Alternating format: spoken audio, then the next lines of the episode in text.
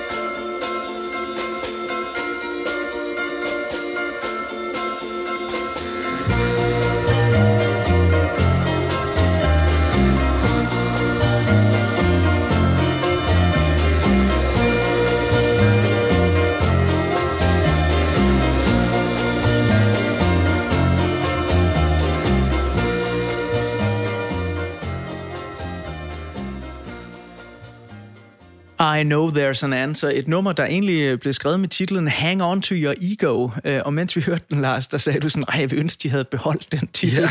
Hvorfor? Jamen, det er jo selvfølgelig, det er jo fætteren Michael Love, der hører den sang, som hedder Hang On To Your Ego, og så siger han, det kan man ikke, det kan man ikke, fordi han misforstår fuldstændig Brians budskab, fordi han ser det som det negative ego, du ved, det blærende og selvforstærkende, men det er jo ikke det. Brian, han tager det sunde ego. Han snakker om, at du skal holde ved dig selv, og stå ved dig selv, og stå fast ved dig selv. Hang on to your ego. Og det misforstår hans fætter jo fuldstændig, og endnu en gang har fætteren så meget mental magt over Brian, som i virkeligheden har brug for støtte, men, men som også kan blive skubbet som et blad i vinden. Og det er lige præcis det, der sker her, hvor så Brian så ændrer det til I know there's an answer, som jo er sådan lidt, ja, du ved, answer to what, or whatever. Det er ikke en særlig stærk titel. Og det er tydeligt, at det er der, hvor at folk har, hvor specielt Mike Love skulle have holdt sin kæft, altså bare, du ved, og lod ham køre på Hang On To Your Ego, meget stærkere. I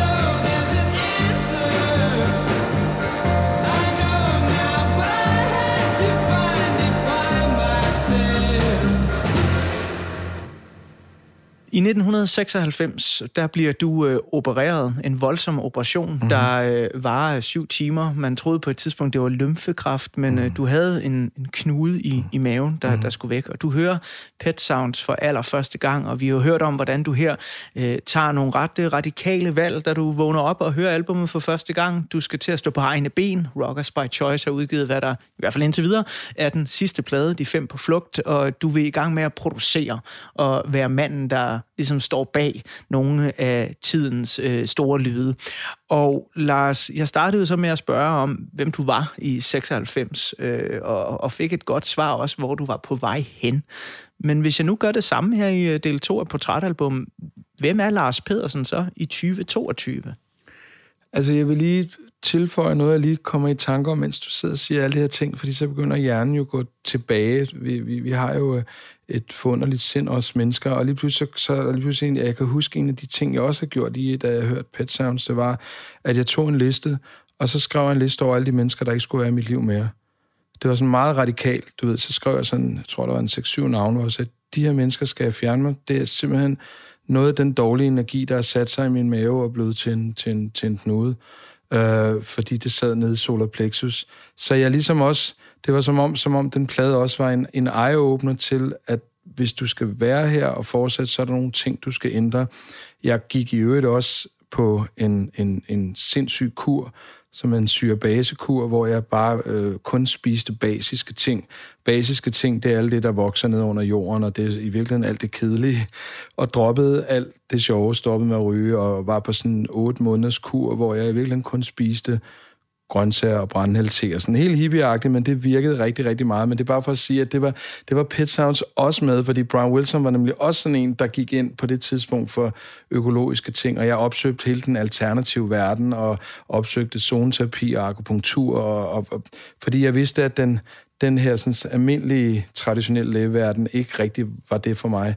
Det er bare lige en, en lille kile, jeg og, og det er jo faktisk fører mig op så kan jeg jo dag. passende spørge, holder du fast i den verden den dag i dag? Jeg, har hold, jeg, hold, jeg, jeg holder fast i balancen, fordi at jeg ønsker heller ikke at være sådan en, du ved, sådan en, en hulebord, der går i seng, når det bliver mørkt, og, og, og står op ved daggry og løber 10 km og spiser klidkiks og sådan noget. Jeg vil gerne have min rødvin, jeg vil gerne have min schusser, men jeg ved også nu, at jeg, jeg, jeg er ikke usårlig.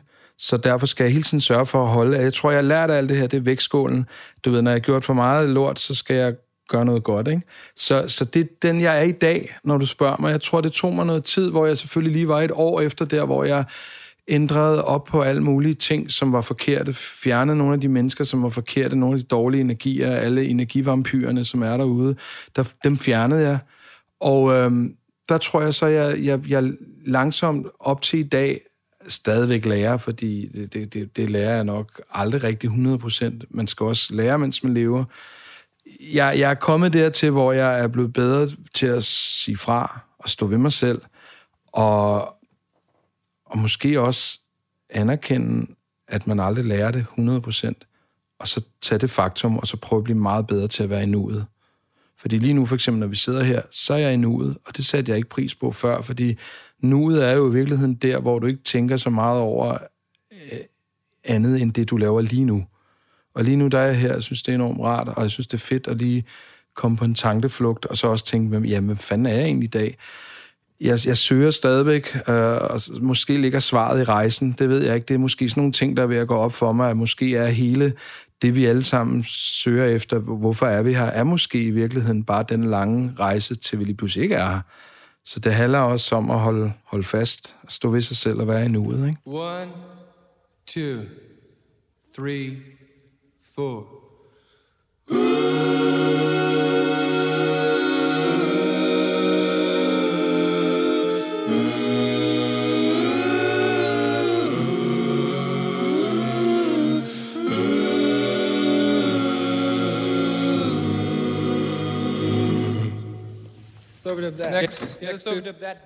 Jeg er med på, at øh, du igennem de seneste mange år har arbejdet sammen med rigtig mange forskellige musikere. Du har produceret rigtig mange albums. Du har øh, virkelig været aktiv i musikbranchen.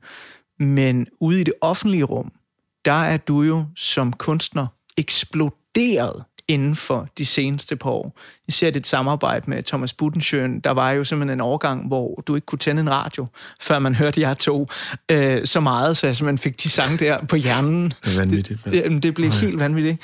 Hvordan er det sket i dit liv, øh, så jeg, jeg undskyld mig, så sent i din karriere? Jamen, det, det er jo det, der er så vanvittigt med, med livet. Du kan virkelig virkelig ikke regne det ud. At jeg skal sidde nu her i en alder af 52, og for to år siden havde jeg mit livs største hit.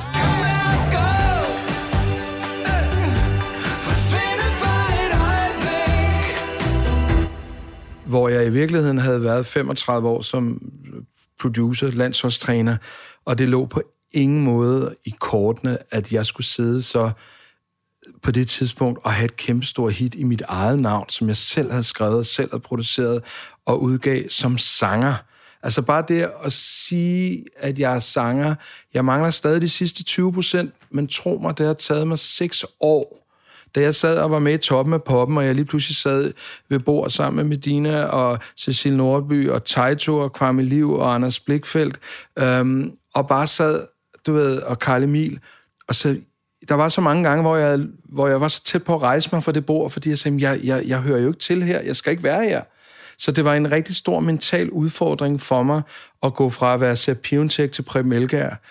Og, og, og, og nu føler jeg, at jeg er ved at være præben, og jeg har flænge i, i, i bagdelsbuksen, du ved, så, så det, det er stille og roligt ved at være der, hvor jeg kan sige, Lars, Chief, du er en fucking sanger, fordi at være sanger, det handler i virkeligheden bare at synge fra hjertet. Og det gør jeg.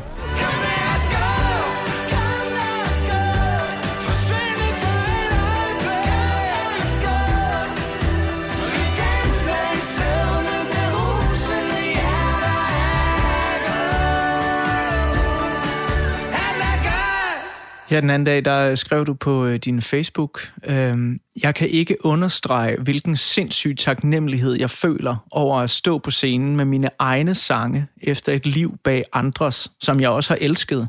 Men det her rush, jeg, skråstrej vi, oplevede på Stars i Vordingborg i aftes, er ude af denne verden.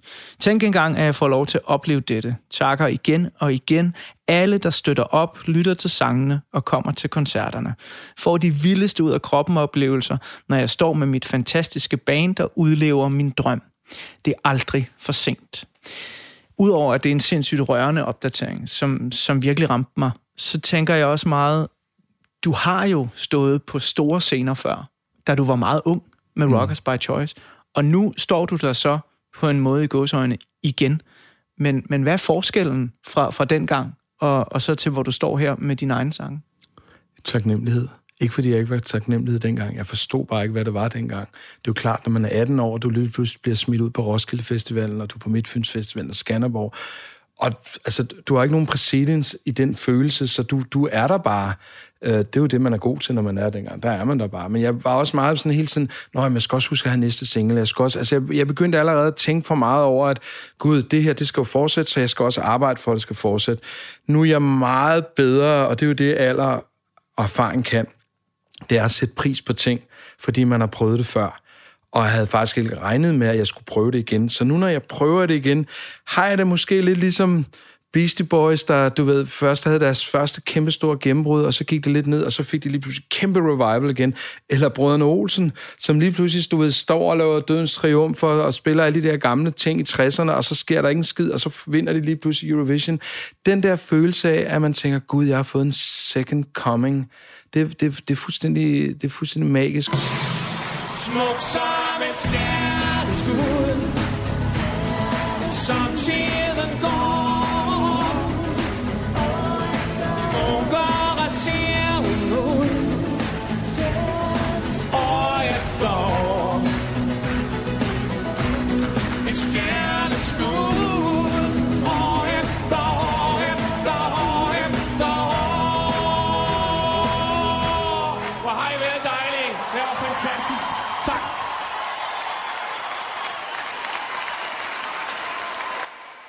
Og jeg har det virkelig sådan der, om der kommer 70, 100, 200, det er fuldstændig lige meget, for det er en så vild oplevelse, og jeg er sindssygt stolt, fordi det har fandme været hårdt arbejde at komme dertil.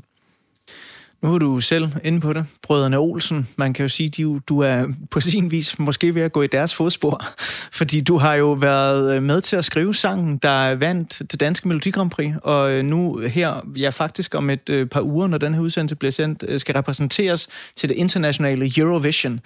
Um, og man må jo sige, at Melodi Grand Prix, i hvert fald som jeg ser på det som musikformidler og musikelsker, har jo igennem årene sådan gået fra at være super cool og det fedeste at være, til at, virkelig virkelig have et dårligt ry i branchen, og noget man sådan rynkede på næsen af, øh, skal I stille op i det, til nu igen at blive cool.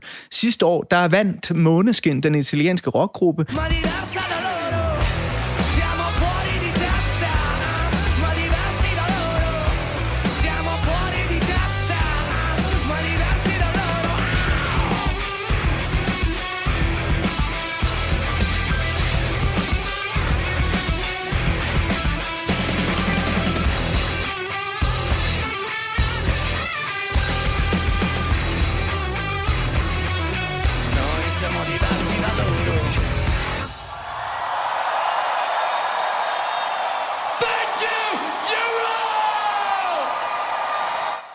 Siden de har vundet, så har de indspillet en single med Iggy Pop. Ja, det er sindssygt. Øh, og, og de skal spille i Royal Arena i København. Ja, de, og de altså, Gucci's, øh, du ved, det næste år, der, der, der, der skal være deres talsperson. Ja, undskyld, jeg lyder snobbet, men det er et Melodi Grand Prix-band. Det er det, og de havde, de, de havde den tredje mest streamede sang øh, det ved, sidste år. Det er jo helt vanvittigt. De har jo nærmest lavet en arbejde, kan man sige. Ikke?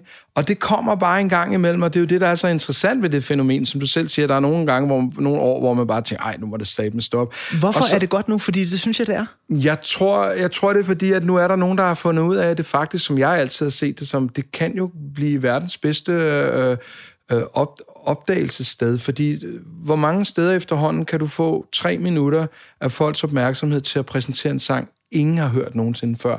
Der er ikke noget med, du ved, når Søs Svinger, du skal i fjernsyn, kan du ikke lige spille fodspor i sneen, for den kender folk, eller du ved, der er hele tiden det der med, at vi skal have den, vi kender. Her er det faktisk et forum, hvor der er sindssygt mange mennesker, som sidder og er klar, så hvis du rammer den rigtigt, og du gør det ordentligt, så mener jeg, at det er på, på, på lige fod. Altså nu kan du se efterhånden, vi skal også snart til at begrave de der med, hvad der er rigtigt, hvad der er forkert. Altså One Direction bliver lavet i, øh, hvad er det, er det X-Factor? Eller, øh, ja, øh, ja en, af, en af dem. Ja. Og derud kommer Harry Styles, som jo er den vildeste fucking uh, trendsættende artist. Ikke? Altså, jeg, vi er bare et andet sted. Folk diskuterer, kan man finde kærlighed på nettet? Jamen prøv, der er jo ikke noget, der er rigtigt, der er ikke noget, der er forkert. Du kan lige så godt finde din livs kærlighed på Tinder, som du kan nede i biblioteket nede på Vesterbro Torv. Altså, det, det, vi må simpelthen til at komme over de der gatekeepers og hvad der er rigtigt og hvad der er forkert. Det kan lige så godt være Eurovision, som det kan være uh, GAFA. Hvad kommer der til at ske i dit hoved, hvis I vinder det internationale Melodi Grand Prix?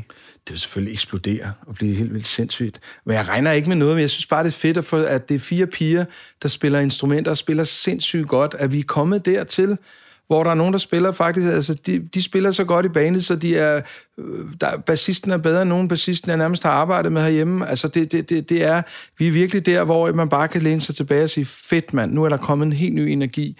Nu er der fire piger, der spiller live i Eurovision. Det er aldrig sket før. Det er jeg fandme stolt af at være med i, uanset hvad der så sker. Inden jeg fortsætter snakken med Lars om Pet Sounds og hans eget liv her i 2022, så vil jeg endnu en gang lige spole tiden tilbage og Public Service servicere dig med et lille overblik over, hvad der skete i musikkens verden i året 1966.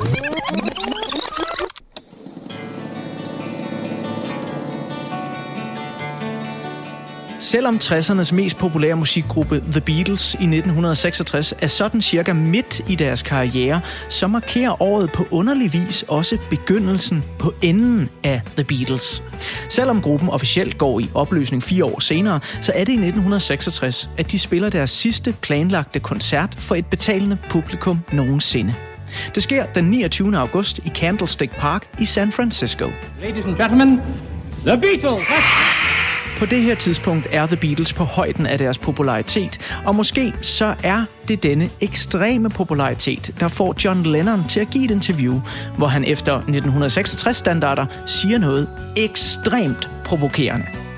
Adspurgt om Beatles-feberens globale haven, siger John Lennon nemlig, We're more popular than Jesus now.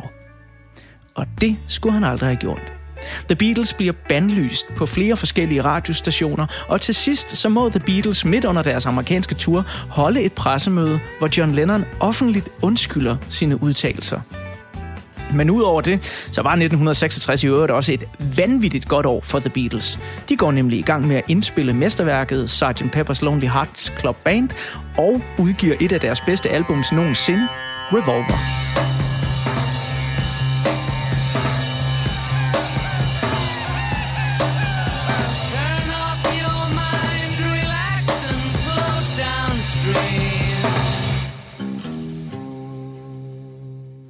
Og som man også kan høre det på udviklingen af The Beatles musik i 1966, så er det generelt en syret og flippet tid i musikhistorien. Der sker nemlig så mange vilde ting i 1966, at man kan blive helt rundtosset.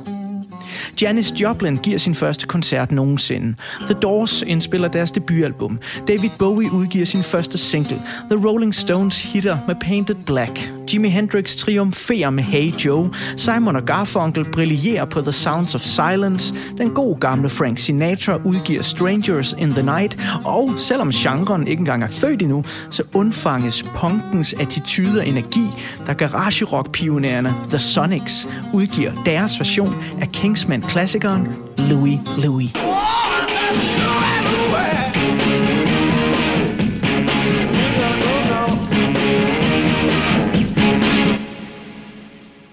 Her hjemme i Danmark, der går der endnu nogle år før garage rock og punk bliver en ting. I 1966 der er de gamle pigtrådsorkestre ved at finde deres ben i en ny dansk topvirkelighed. Det betyder blandt andet, at Kjell Heiks gruppe Kjell and the Donkeys hitter på dansk med klassikeren ved landsbyen Skadekær, ligesom Peter Belli udgiver nyklassikeren Ulven Peter. Men vi har altså også alternativ pop i det her lille land med hue og handsker på. 1966 udgiver den meget unge beatgruppe The Lollipops deres syrede popperle Naked When You Come.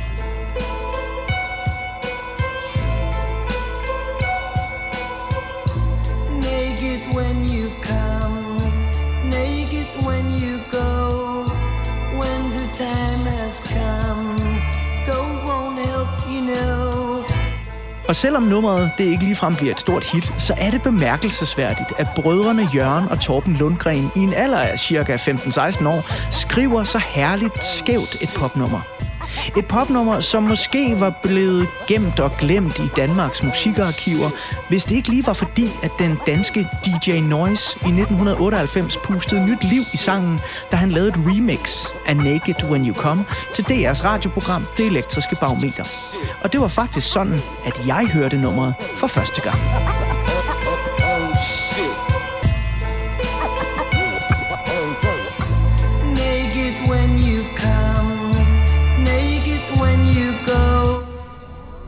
Om Lars Pedersen, a.k.a. Chief One, også kan huske det her svedige remix, det finder du ud af lige på den anden side af det næste nummer, som han har udvalgt fra The Beach Boys 1966-mesterværk Pet Sounds. Det her, det er kæmpe klassikeren God Only Knows.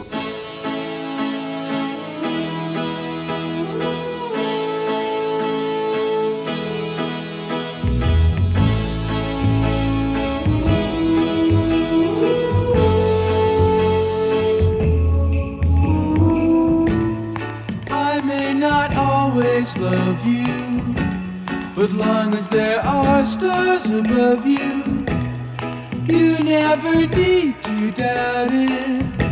I'll make you so sure about it. God only knows what I'd be without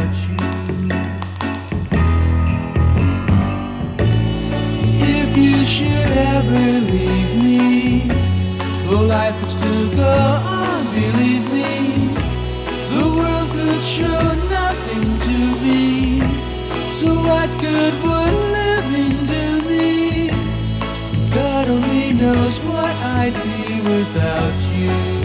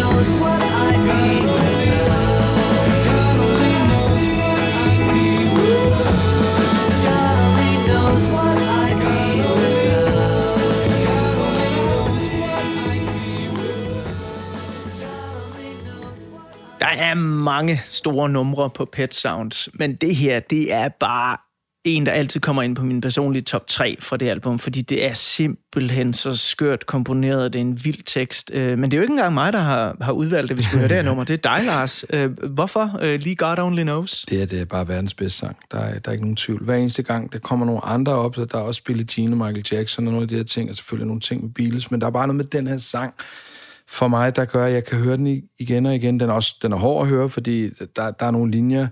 I mean I'd always love you. Og starte en, en kærlighedssang med det, så skubber du automatisk alle væk og bare siger, okay, eller du ved, pigen, du ved, jeg elsker dig måske ikke, men så længe der er måne og stjerner over os, så skal du ikke tvivle og det vil jeg gøre dig så sikker på at forstå, så bliver det bare lige pludselig til verdens mest romantiske sang.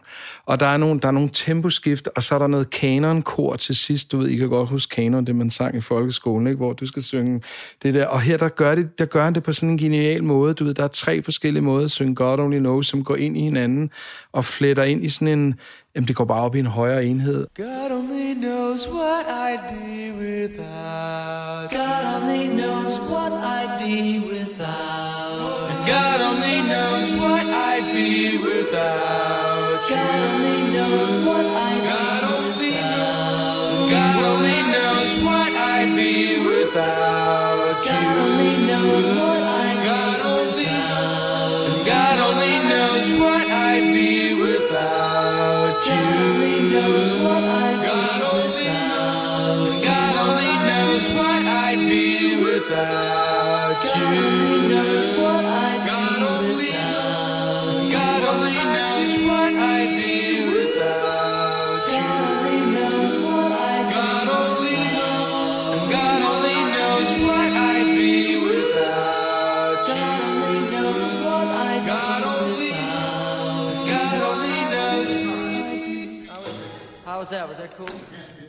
Jamen, jeg, jeg kan blive ved, og den, den er så sindssygt smuk, øh, at, at jeg får kuldegysninger, og jeg kan faktisk kun høre det her album måske hver andet år. Fordi det, det, det slider i min sjæl, fordi det er så hovedløst smukt. Men tager du nogle gange enkelt numre ud? Ja. Fordi det bliver jeg nødt ja. til at gøre. Ja, og så sætter jeg God Only Knows på, for eksempel. Så er det den her, og Wouldn't It Be Nice. Ja. Det er de der, du ved. Øh, øh, og jeg vil faktisk ønske, at Good Vibrations også var på. Og det var ja. der meget snak om, at den havde passet bedre end måske uh, Sloop John B. eller et eller andet. Så, så den vil jeg ønske, fordi det for mig er den perfekt bindeleder over, over, helt overtalt, det han laver i Smile. Ikke?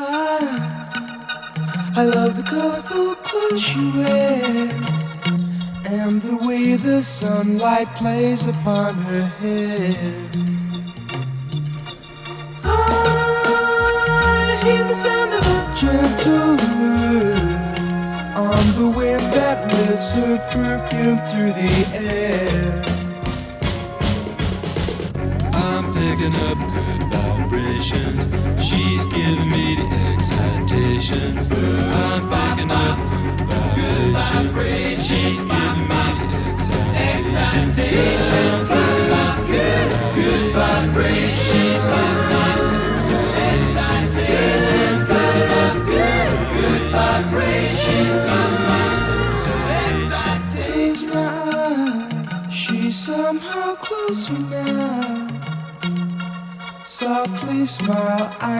she must be kind.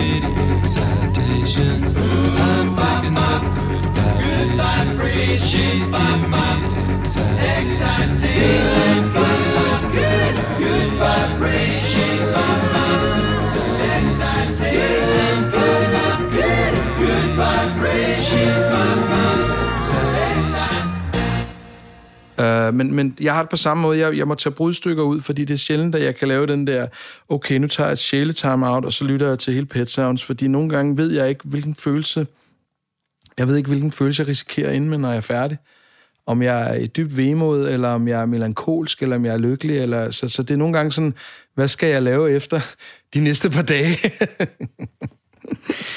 øhm, vi øh, har jo øh, kommet godt rundt om her i 2022, hvem du er som, som menneske og som sanger, og at øh, du jo står med jamen, dit største hit i din karriere sådan, øh, i 50'erne, ikke? hvilket øh, jo, jo er ret vildt. Ikke? Øh, så, så for lige at træde to skridt tilbage, så var jeg i går til møde med min revisor, og han hedder Dr. Daniel, ah. og øh, var en del af humleriet, eller er en del af humleridderne, skal jeg huske, ikke var. Han er en del af humleridderne. Og øh, så fortæller så Daniel sådan, skal du, skal du have nogle røverhistorier om chefen? og sådan, ja, men altså, vi har jo masser at snakke om, vi skal snakke om Beach Boys, men, nå, men så snakker han sådan lidt om, om din tid øh, sammen med humleridderne, og, og der, hvor de begyndte at få rigtig meget succes, ikke? Mm. Øh, og så øh, fortæller han sådan om, at han på et tidspunkt spurgte dig, øh, jamen, hvad du egentlig gerne ville. Fordi det var jo lidt som om Rockers by Choice på det tidspunkt, hvor humleriderne begynder at blive store, jamen der er I sådan lidt på retræten. Ikke? Kommer en ny generation, ja. ja. ja. Øhm, og der svarer du så, øh, Daniel, min revisor, Dr. Daniel fra humleriderne, at øh, du faktisk rigtig godt kunne tænke dig at være sådan en, der kunne lave alt i musik. Har du opnået det? Altså man kan sige, at, at, at der er selvfølgelig den, den øh, romantiske tanke i det, men der er selvfølgelig også overlevelsestanken i det, i, i det, at hvis du vælger at være musiker i Danmark, øhm, så skal du kunne have mange hatte på, hvis du skal kunne leve af det. Så jeg har altid i tidlig alder vidst, at jeg skulle blive så dygtig, jeg kunne i, i næsten alle aspekter af musikbranchen. Om så er det så at drive et pladeselskab, eller være manager, eller sangskriver, eller sanger, eller øh, rapper, eller DJ, så har jeg formået nu i dag, og næsten føler, at jeg mestrer dem rigtig godt. Og når folk kalder musik for en hobby, så vil jeg bare sige, at jeg har PhD i rigtig mange øh, dele af musikbranchen. Så det er bestemt ikke en hobby, det, det er et, et, et liv. Og jeg synes efter 38 år nu, nu er jeg ved at blive måske når der, hvor jeg godt kunne tænke mig at være. Mangler lige et par årtier endnu.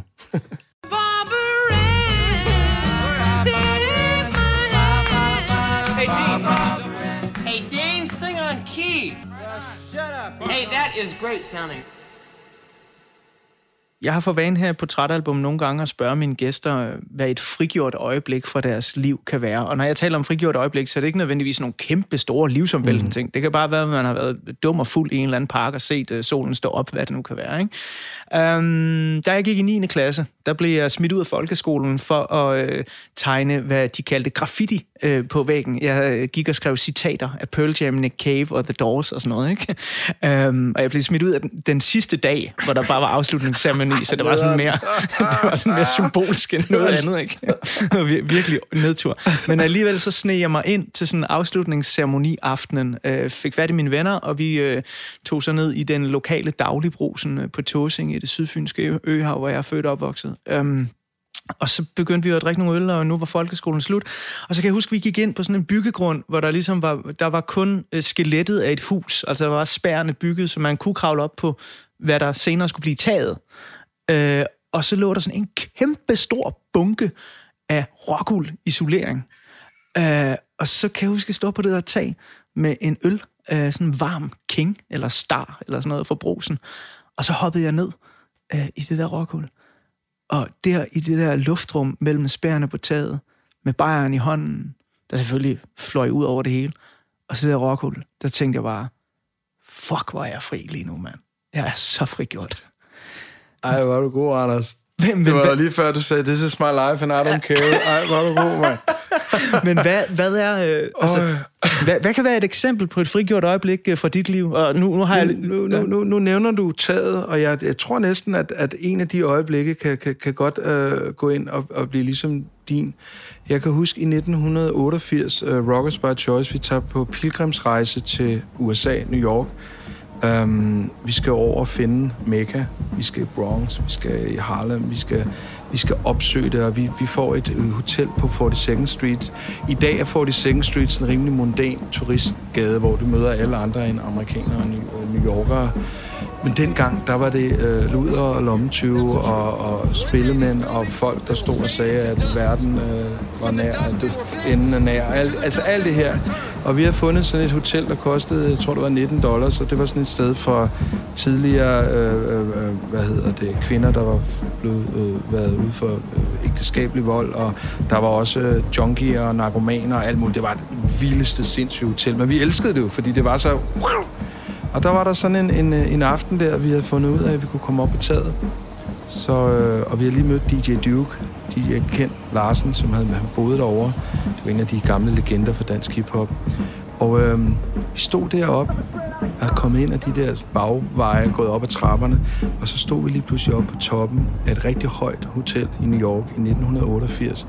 Og jeg kan huske, at jeg kiggede lige over på en teaterbygning, hvor øh, Madonna hun havde premiere for sit øh, der, et eller andet skuespil, om det var i Vita eller hvad fanden det nu var. Og vi kiggede over skyline, og jeg havde været den eneste, der kunne købe øl der, for det var den eneste, der, der lignede en, der var over 21. Selv min bror, som er langt over 21, blev, blev nægtet at kunne købe øl. Så jeg havde jo bare købt de her sådan, rammer med Budweiser øl i dåser, som man jo bare ikke kunne få nogen steder, men det havde Beastie Boys jo stod og, druk, og drak. Ikke? Så stod vi derop i bar overkrop, sådan nogle fuglebryster, og så havde vi vores Ghetto Blaster, og Ken Larsen havde lige fundet det andet, fået det andet album med Public Enemy. Satte vi det på,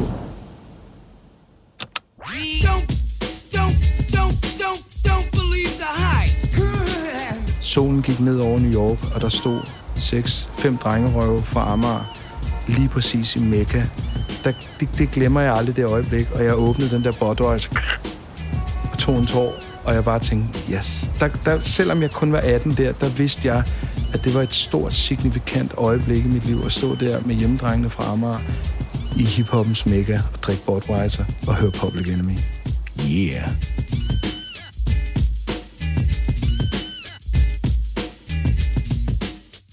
Man kan måske sige, der er langt fra Public Enemy og til øh, Beach Boys, men øh, ikke desto mindre så har begge dele spillet en meget stor rolle i min gæst her i ugens portrætalbum, Lars Chief One Pedersen. Og måske så ved du allerede alt, hvad der er at vide om The Beach Boys, eller måske så har du bare lige krasset i overfladen og sunget med på Surfin' USA. Uanset hvordan du har det med det her syrede surfrock-orkester, så får du her et lille potpourri med udvalgte overskrifter fra The Beach Boys imponerende karriere.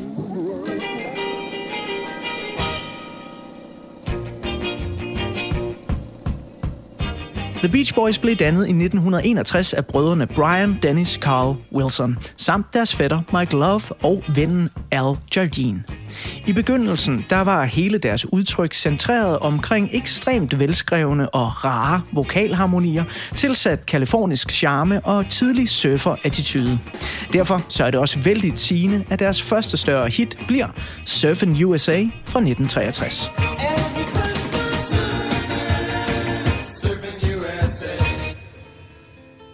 Igennem 1960'erne var Wilson-brødrenes far, Murray Wilson, manager for bandet. Og han opfangede hurtigt, at det skulle være den ældste bror, Brian Wilson, der skulle lede bandet på en måde, og i hvert fald udstikke den musikalske retning. Og Brian var, ligesom resten af bandet, uhyre produktiv. Beach Boys sprøjtede sange og albums ud. For eksempel udgav de i 1963 hele tre studiealbums, og perioden fra 1965 til 66, hvor musikken begyndte at ændre sig, og The Beach Boys sagde farvel til de mest sukkersøde sange om biler, surfbrædder og teenageforelskelser til fordel for stort orkestrerede numre og syrede kompositioner. Ja, i den periode, der udgiver de lige fire albums på halvandet år. Ba, ba, ba, ba, ba, ba, ba, ba, ba, ba, ba, ba, oh, ba, ba, ba, ba, ba,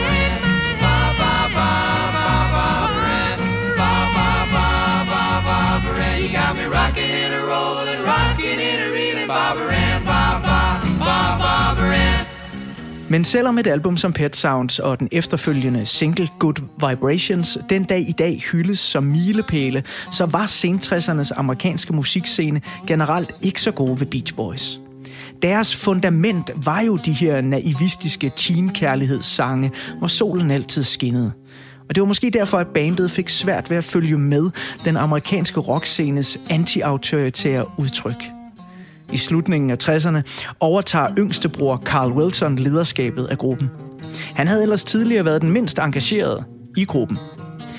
Men altså, på grund af hans lederskab blandt andet, så får The Beach Boys op igennem 70'erne lov til at fortsætte med at udgive albums i en lindstrøm, og de formår også at skrive om seriøse emner, såsom klimakrise og studenteroprør. Så selvom deres lidt mere seriøse albums fra 70'erne ikke sælger nær så godt som start- og midt-60'ernes udgivelser, så udgiver bandet masser af albums i høj kvalitet. The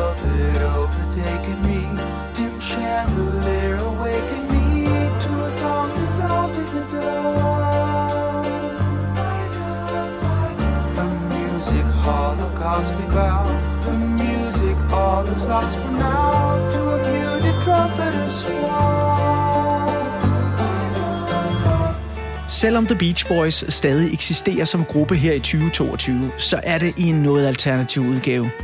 Dennis Wilson druknede i 1983, og Carl Wilson døde af lungekræft i 1998.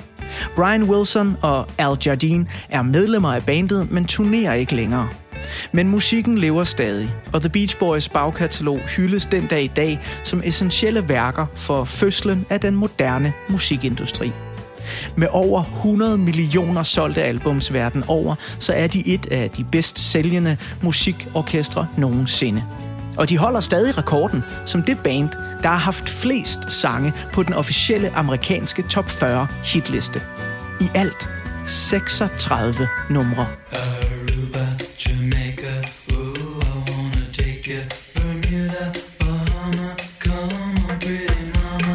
Men om The Beach Boys generelt er vigtige for Lars Chief One Pedersen, eller det kun er 1966-mesterværket Pet Sounds, at det må du lige vente lidt med at få at vide. Fordi lige nu, der skal vi høre endnu et af de numre, som betyder meget for Lars. Det her er nummeret Don't Talk, Put Your Head on My Shoulders. I can hear in your and I can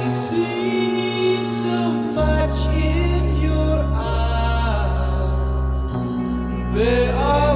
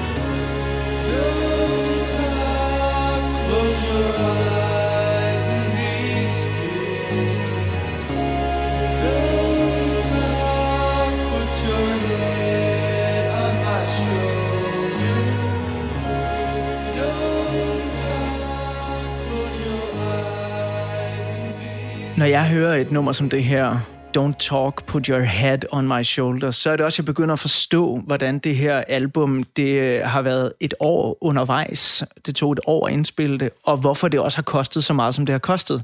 Fordi på det her tidspunkt, der har du ikke stryger på dine mm. keyboard-tangenter eller mm. dine synthesizers. Der er et orkester, der står og spiller det her, ikke? Og ja, det du laver heller ikke demoer hjemmefra. Fordi Nej, heller ikke det. Så du går ind i rummet med en tanke, en idé, du har lavet på dit klaver, og så sidder der måske 26 mennesker, og bare det, Brown Wilson alene ved præcis, hvad tenorsaxen skal spille, hvad, hvad harpen skal spille, hvad, hvad, hvad, hvad, hvad celloen og bratsen og gitaren, og nogle gange så der er han to bassister, der spiller, du ved, en med en upright og en med en plekter, og den måde, han producerer, skaber lydene i studiet ved at rykke ting frem og tilbage, og hans ører selvom han ikke engang er uddannet, men han ved, han, han kan skrive de her arrangementer. Det, altså, det strygearrangement, der lige var her, som dukker op, hvor han siger listen, listen, listen, som om han var lyt, og så kommer der bare et strygearrangement, som kunne være Bach eller Mozart, øh, som han skriver. Jeg, jeg kan ikke engang huske, hvor gammel han er der, men det, det, er, det, det er så voldsomt fantastisk øh, geni, vi har med at gøre, som måske er, er, ja, er helt deroppe ved de gamle øh, klassiske komponister. Øh, komponister ikke? Men øh, hvad så med Beach Boys sådan helt generelt? Altså er det kun Pet Sounds, nej, der, der nej, gør nej, det for nej, dig? Nej, nej, jeg, jeg, jeg har så mange perioder, lidt ligesom Beatles, og jeg, øh, der er sådan et kæmpe boxset, der hedder Good Vibrations, hvor de har samlet alle de bedste for alle, og det kan jeg anbefale alle at gå ind, fordi der, der sker så mange ting i sangskrivningen, og jeg har nogle af de der sen- eller midt-70'er album, øh, øh, Beach Boys Love You og Surfs Up og Sunflower, som kæmpe mesterværker, men også mesterværker, som slet ikke som blev overset. Og ikke fordi de var dårlige, det var bare fordi på det tidspunkt var tiderne noget andet. Der ville man noget andet. Der hørte man, du ved, The Who, eller nej, eller du ved, der hørte man Led Zeppelin, og tingene var meget, måske meget mere bombastiske og knaps meget mere maskuline. Jeg tror måske på, at der var Beach Boys, deres, måske deres lidt mere, hvad skal man sige, uh, melankolske vibe, var måske ikke det, man hørte på det tidspunkt. Fordi, Men ja. det er jo også en sjov point, det ja. her, ikke? Fordi jeg har altid tænkt, at Beach Boys, øh, især deres tidlige sange, er jo meget sådan, jamen, det handler om piger ja. i solnedgang ja, ja, og sådan noget. Ja, ja. Men de leverer jo deres kompositioner med en enormt stor feminin vibe. Altså, der er jo virkelig ikke meget, ja, undskyld udtrykke, pikrock over det her. Nej, overhovedet. Og, og du har ret i, at de første, det er også det, jeg tit har, det der, når, når, når folk spørger, hvad kan lige se Beach Boys? Nå, du mener Surfing USA? Det var en periode. Det havde Beatles jo også. De var jo heller ikke kun Can't Buy Me Love You og Help. Det var jo alt muligt andet også. Ikke? Øh, og, og på den måde har, har Beach Boys også i den grad haft mange forskellige perioder. Men, men efter Pet Sounds, så er det en meget mere jeg ved ikke, om jeg skal bruge ordet kvindeligt, fordi det er også så åndssvagt at begynde at lave det op i sort og hvidt og peber og sol og måne, men i virkeligheden bare sige måske en meget mere følsomt udtrykt, uden at det skal lyde som noget, som ikke har nosser, fordi det har det i den grad, hvis du spørger mig. Pet Sounds har meget mere nosser end nogle af de andre testosteron-rockplader, jeg har hørt.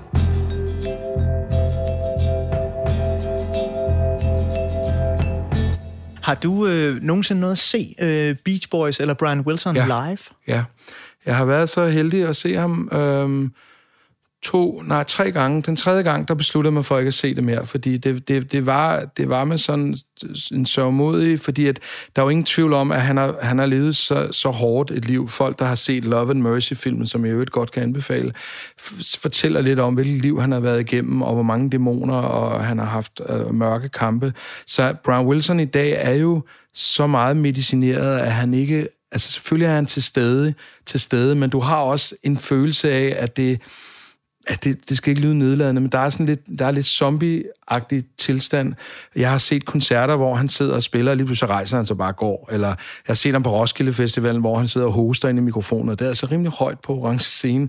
Og lige pludselig spiller en sang, der hedder Wendy, og da han spillede den, så siger han lige pludselig, we like to do a song from the 60s called Wendy. Og bandet bare kigger. Han har et fantastisk band med af unge mennesker, som pisse dygtig, men hvor de sådan ligesom, du ved, eller han afbryder en koncert, fordi han synes, der er en, der ryger cigaretter, det skal man ikke gøre, og det er så røgmaskinen, ikke?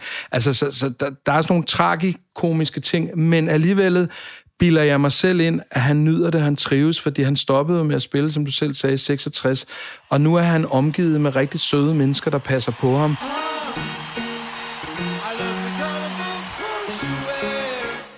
Jeg har mødt ham også. Har, har du mødt det var, ham? Det var en, en sindssyg oplevelse. Jeg fik sådan en meet and greet Hvilket år er vi i, her? i Roskilde. Jeg kan ikke huske, om det var 2004 eller sådan noget der. Og så fik jeg så lov til at, at, at få en audiens hos ham, og jeg havde jo i to uger, var jeg ved at ryste skræk, og jeg var ude og købe alle mulige gaver, som var noget med hans karriere. Blandt andet der er på et tidspunkt, hvor han sidder, øh, han skriver musik i 60'erne, hvor han gerne vil have sand ved fødderne, så de laver en kæmpe stor sandkasse inde i hans hjem i, i, i Bel Air, hvor han sidder og spiller klaver, og det går også skide godt ind til en af hans hunde, laver en stor lort i den der sandkasse. og jeg har blandt andet lavet sådan en, jeg fandt sådan en lille klaver, og så har jeg lavet en sandkasse og puttet sand i, Nej. og så havde jeg skrevet lagt en, øh, lavet sådan en lille lort, og så har jeg så skrevet øh, Louis. Han havde to hunde. Den ene hed Louis, øh, og nu kan jeg selvfølgelig ikke huske, hvad den anden hedder. Men så, så, så og jeg havde en masse ting med øh, ringklokken, som han bruger i øh, I Just Wasn't... Nej, øh, der er to. You, you Still Believe in Me. Der er en ringklokke, som blev taget væk i den originale version. Og cykelklokke og alt muligt. Så jeg har lavet sådan en helt kurv, og jeg kommer ind, får lov til at komme ind der, og der er helt mørkt inde i barakkerne, inde øh, bag øh, øh, ved Roskilde Festivalen. Og så så inde i det her mørke, mørke, store telt, så, så er der en, en sofa, og der sidder Brian Wilson så i mørke, og han har ikke tændt lyset, så der er helt mørkt. Så jeg kommer ind i sådan en følelse af, at det er nærmest sådan helt spøgelsesagtigt. Og jeg er jo kæmpe ærefrygt, og ham, der præsenterer mig, siger, Look, Brian, there's someone here to see you. Og Brian han kigger så op, og jeg sætter sig ned ved siden af mig, og jeg er ved at pisse i bukserne, fordi jeg føler bare, nu, nu møder jeg Gud. Og jeg kommer til selvfølgelig at lave en, en lille fejl i kraft af, at jeg, at han strækker hånden frem til mig. Jeg tager så hånden, mine hænder rundt om hans hånd, fordi jeg nærmest vil ligesom om... Og så bliver han bange og bliver forskrækket, fordi han nok har noget klaustrofobi. Men jeg sidder så og snakker, og jeg, jeg kan mærke, at han slet ikke hører, hvad jeg siger. Så på et tidspunkt, så præsenterer jeg den her lille sandkasse med det her. Så, så kigger han på den der lort der, hvor, der, så, hvor jeg skrev Louis. Så, no, no, it was banana. En anden hund, banana, der lavet lorten. Det var ikke Louis. Så det er så syret, at jeg sidder og har den her samtale, hvor jeg føler, at han slet ikke er der, men lige pludselig så pointerer han, at det var den forkerte hund, jeg havde skrevet. Det var den anden hund, der havde lavet lorten. Og så øh, får jeg så lavet det her interview, jeg rejser mig, jeg takker, jeg går ud, og jeg tudbrøler, fordi det er, så, det er så stort for mig. Og så på vej ud, så kan jeg se, at han står og tager et billede med, med pladeselskabet, det danske pladeselskab, som selvfølgelig overhovedet ikke ved, hvem han er. De skal bare sådan, vi skal have et billede med ham. Og så får han øje på mig, og så peger han mig, og så hiver han mig hen. Så sådan, du skal også være med i det her billede, og så får jeg lov til at stå ved siden af ham. Og jeg prøver selvfølgelig bagefter at photoshop alle de andre væk.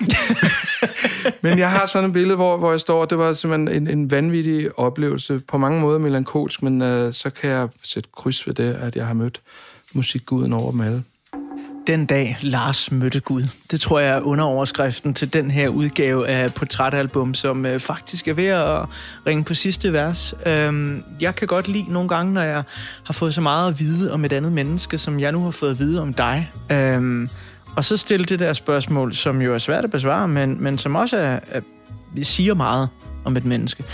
Hvis du nu på et tidspunkt skulle have valgt noget helt andet end den vej i livet, du har taget, som jo handler om musik, musik, musik.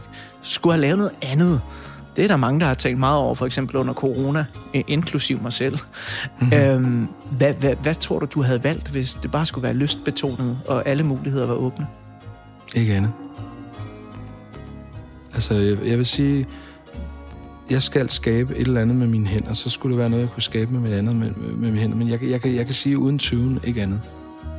Lars, øh, det har været en kæmpe stor fornøjelse at øh, dykke ned i Pet Sounds med dig, og øh, vi, vi kunne have fortsat i, i timevis med at snakke detaljer om, øh, ja. om det her album. Fantastisk. Æ, og du må lige skrive en sms til mig, når du hører det næste gang, ja. øh, og så må du fortælle mig, sådan, om, om, om det gør dig glad den dag i dag, ja. eller øh, du bliver lidt nedtrykt af det. Jamen, det har gjort mig glad her i dag, også fordi du er så sindssygt godt forberedt, og man føler virkelig, at man er en del af noget, som, som har noget sjæl og noget hjerte, og, og har en, en, en vision og et mål, og ikke bare pladeren løs. Det er virkelig, så tak for det.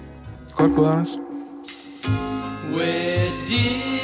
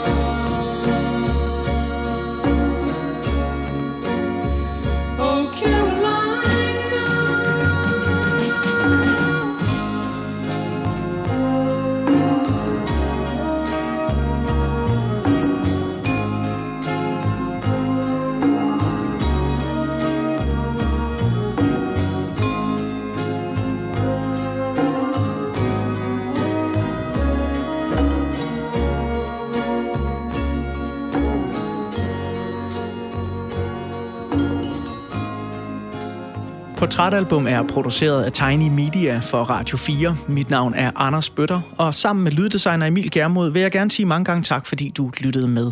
Der er flere portrætter fra programmet her hver fredag kl. 17-19 på Radio 4 eller i Radio 4's app, som du kan hente i App Store eller hos Google Play.